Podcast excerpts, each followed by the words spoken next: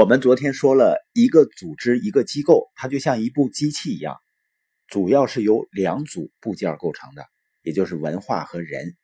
所以，如果你要选择一家优秀的企业合作，那最重要的标准就是这个企业的文化和它的人才。那它的文化和人才是否优秀，是靠什么体现的呢？不是听他怎么说，而是看他的结果是不是足够的好，而且呢是长期持续的好的结果，才能够证明这个企业的文化和人才是非常优秀的。那你的团队或者组织运转效率怎么才能够不断的提高呢？就是把运转的结果跟你的目标进行比较。如果呢结果是跟目标不一致，没有达成目标，要么就是你达成目标的计划有问题，要么呢就是执行计划的人有问题。所以呢需要进一步的诊断来修改完善。这块呢有五步流程来实现。第一呢。你定好清晰明确的目标。第二点呢，找出是哪些问题阻碍了目标达成。第三呢，就是诊断出组织结构的什么部分，也就是说哪些设计或者哪些人运转不正常。第四点就是设计修改方案。第五点呢，就是开始行动。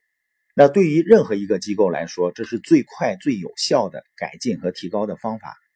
也就是说，当我们的结果跟目标出现不一致时，如果你能及时的发现问题，及时调整工作方案，是你的机构能否脱颖而出，并在竞争中取胜的关键。一个领导者呢，在这个方面经验越丰富，做得越有效，发展的就会越好。现在的世界啊，变化太快了，往往让人难以预料。比如说像柯达这么大的公司。都由于没有能够及时发现和解决问题，最终呢遭致失败的命运。而有的公司呢能够持续的发展的非常好，那区别在哪儿呢？就是是否有优秀的文化和优秀的人才。所以，当你听有的人判断一个公司好坏呢，说这个公司太老了，实际上你要看它的文化和人才。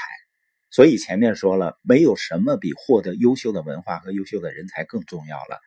当然呢，也没有什么比这更难了。所有企业的成功呢，都源于这两个因素，而所有团队或者企业的失败呢，也都源于没有在这两件事情上处理好。比如说桥水，你可能认为呢，他是一个全球宏观经济的投资者，他首要的应该是对经济和投资做出正确的判断。这个当然是非常重要了，就像我们说的，一家企业一定要提供优质的产品，但是你怎么才能做到这一点呢？